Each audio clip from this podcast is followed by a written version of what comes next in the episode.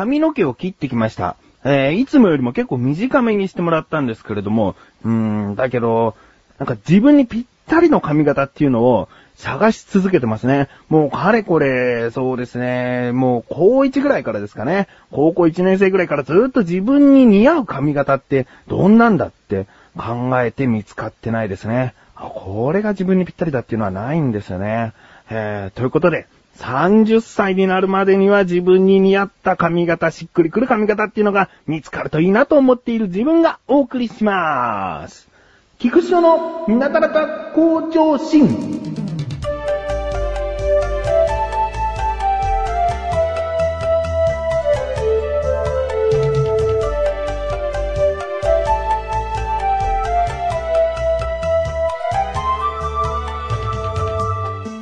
ックなことがありました。えーっとね、とある日にですね、神さんと息子とこうデパートに行ったんですね。で、神さんが洋服を見たいって言うから、じゃあ自分はデパートの屋上に行ってるよっ、つって。で、息子を連れてですね、屋上に行ったんです。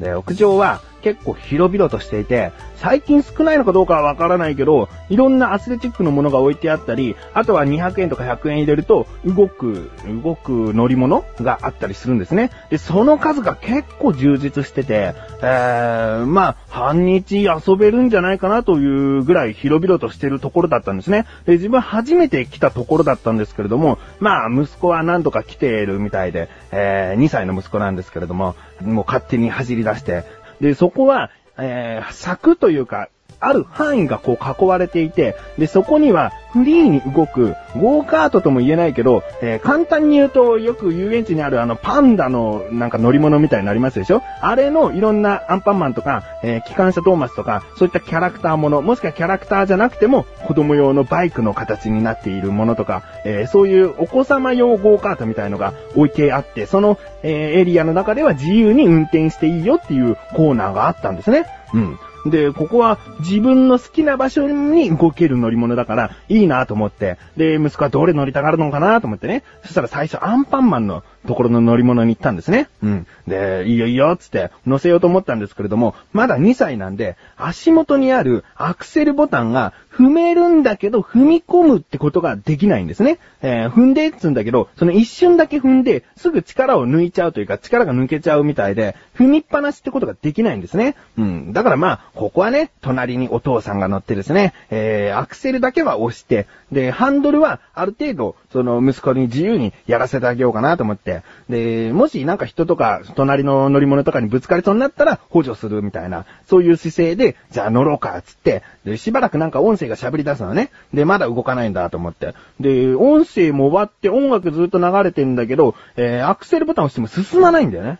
で、おかしいな、つってハンドルもクイクイクイクイ動かしてんだけど、進まなくって、どういうことだと思って、一旦自分は降りたんですね。うん。んで、降りて、で、息子の足に、その、一回踏み込んでごらんつって無理やりちょっと踏み込ませたら進んだんですよ。どうやらですね、えー、お父さんが重たいというね、えー、いうことらしいんですわ。うん。だけど、2歳の息子は自分で運転できないから、どうしようかと。もう足を踏み込ませてもすぐ力抜いちゃうから、進んでもちょっとだけなんですよ。どうしようかなと思って。で、そんで軽く、その、アンパンマンのその乗り物を手で押したら進むんですね。あ、進むのかと思って。で、踏み込んでごらんって言いながら、自分は軽く、後ろから押すことによって、ハンドルも効くんですね。だからそのまま、こう、ゴーカートとして、こう、いろいろと、えー自由に動き回って遊べたんです。なんとか遊べたんですよ。うん、だけど、旗から見るとね、なんであのお父さん乗っていないんだと、危なっかしいなと、なんかそういう目で見られてんじゃないかなと思って恥ずかしくなっちゃったんですよ。うん。で、しばらくして、その乗り物アンパンマンはもうおしまいになってしまったんで、あ、もう終わっちゃったよ、つって、で、降りようか、つって降りたたんですね。そしたら次に、機関車トーマスの方にですね、行って、で、それもまたお金を入れると、そのエリア自由に動いていいよっていう乗り物なんですけれども、そこでまた乗りたい乗りたいと言うんで、久しぶりに来たからまあいいかと思ってるんですけれども、お父さん一緒に乗れないからどうしようかなと思って、で、お金を入れなくても押せば動くっていうことをさっきアンパンマンの時に分かったんで、後ろからこう息子も乗った状態で後ろから押してやったらもう案の定動いたんですよ。あ、もうこれでいいやと思って、そしてしばらくこう動いてたら、その、ふと目に留まったところがあって、保護者の方へ、小さいお子さんが真似をして危ないので、決して押したり引いたりしないでくださいって書いてあるんですね。やっちゃったと思って、ダメダメダメっつって、慌ててもうお金入れちゃったんですよ。で、もう結局ですね、自分乗れないから、先ほどと同じような感じ。結局手で押してるんだけど、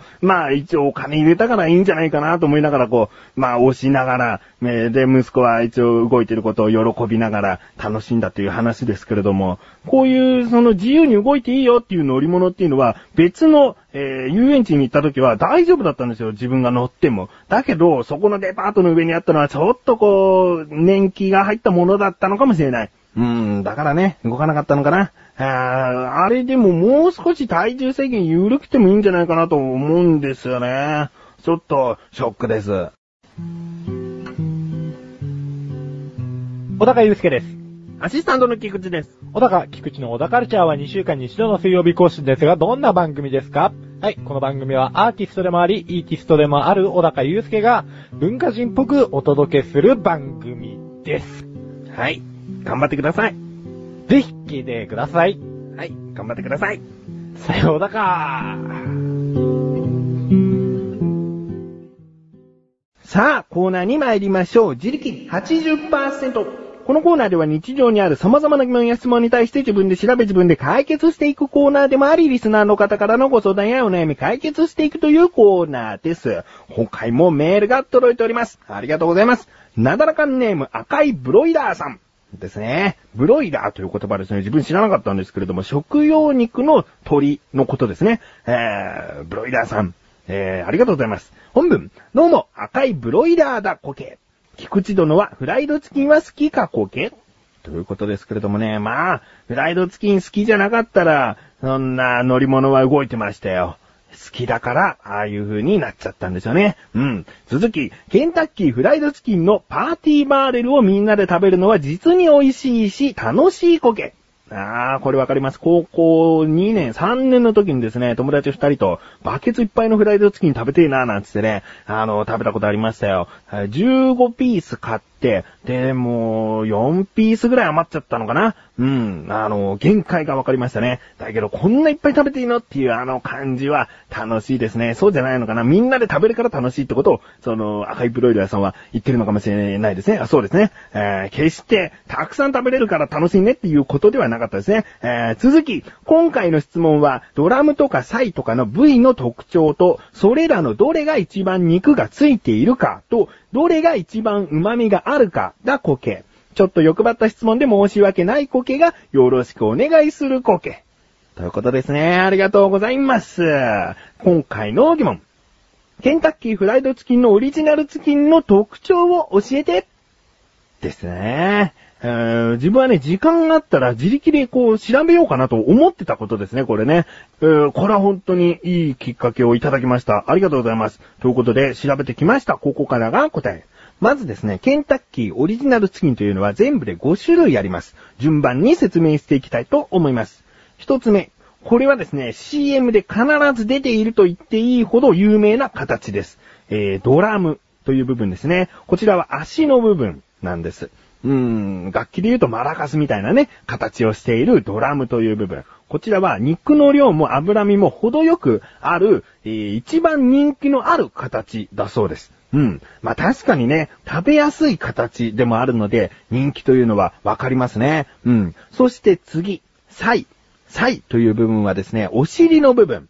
えー、こちらはですね、一番身もあって脂身もあると。うん。えー、でですね、一番身があるというと、なんか不平等な感じがしますよね。うん。だけど、こちらは実は1.5ピース扱いなんです。うん。まあ、どういうことかというとですね、次に出てくる部分を説明するとわかるかと思います。えー、次、ウィングという部分があります。こちらはもう名前の通り、羽の部分。で、よく、こう、やっぱり羽なんで動く部分なんで、えー、美味しいと。味は特にいいと言われています。けれども、一番身の量が少ないそうです。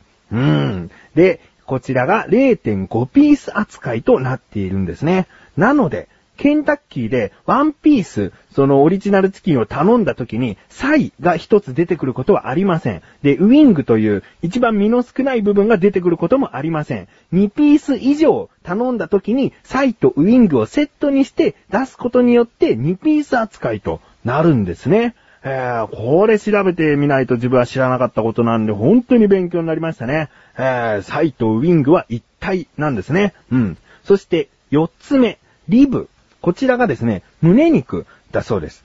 で、どういう形かというと、よく小さい骨がバーっとついてる部分ありますでしょ？そこがリブです。うん。で、こちらの部分というのは、ちょっと食べづらいっていうところもあるんですけれども、脂身が少ないということで逆に人気があるそうです。うん。えー、そうですね。骨が、小骨みたいのがえー、結構出てしまうので食べ方にコツがいったりもするかとも思うんですけれども、そのいいところとしましては、そのオリジナルチキンならではのあの衣がたくさんつくというところはまたいいですよね。うん。あのドラムよりもはるかに衣がついているので、その周りの皮の部分が食べたいんだよっていう方は、もうぜひリーブとかですね。あとまあ、サイという部分も比較的大きいので、そういったものが食べたいという方にはいいですよね。うん。そして最後。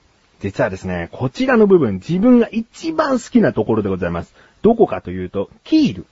キールというのは、喉元の部分らしいんですね。うん。まあ、胸肉の方にも近いんですけれども、一応そういった部分なんです。そして、こちらの部分は、その、鳥1羽に対して一つしか取れない部分なんですね。うん。だけど、自分はなぜこの部分が好きなのかというと、まあ、いっぱい食べれるところがあるんですよ。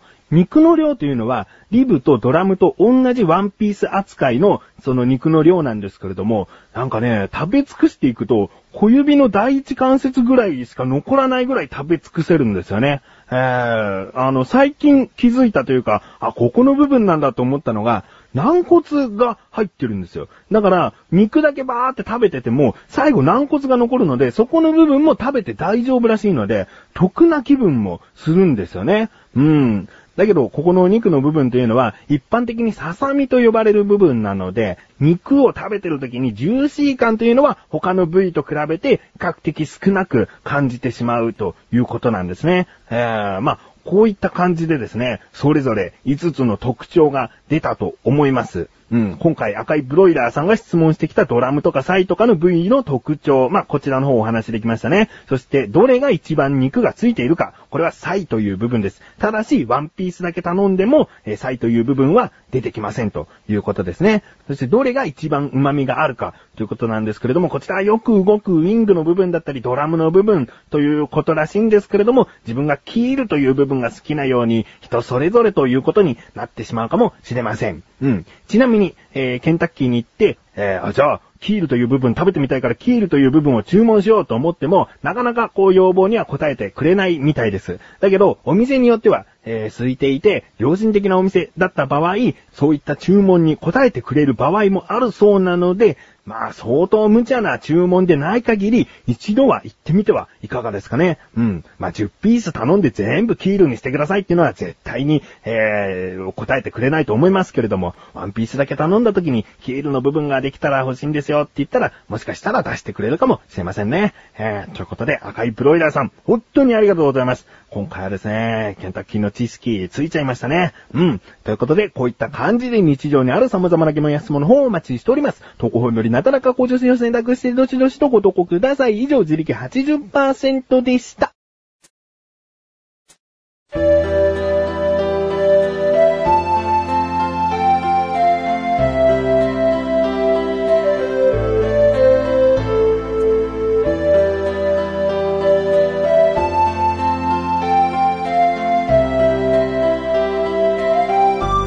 ンディングでーす。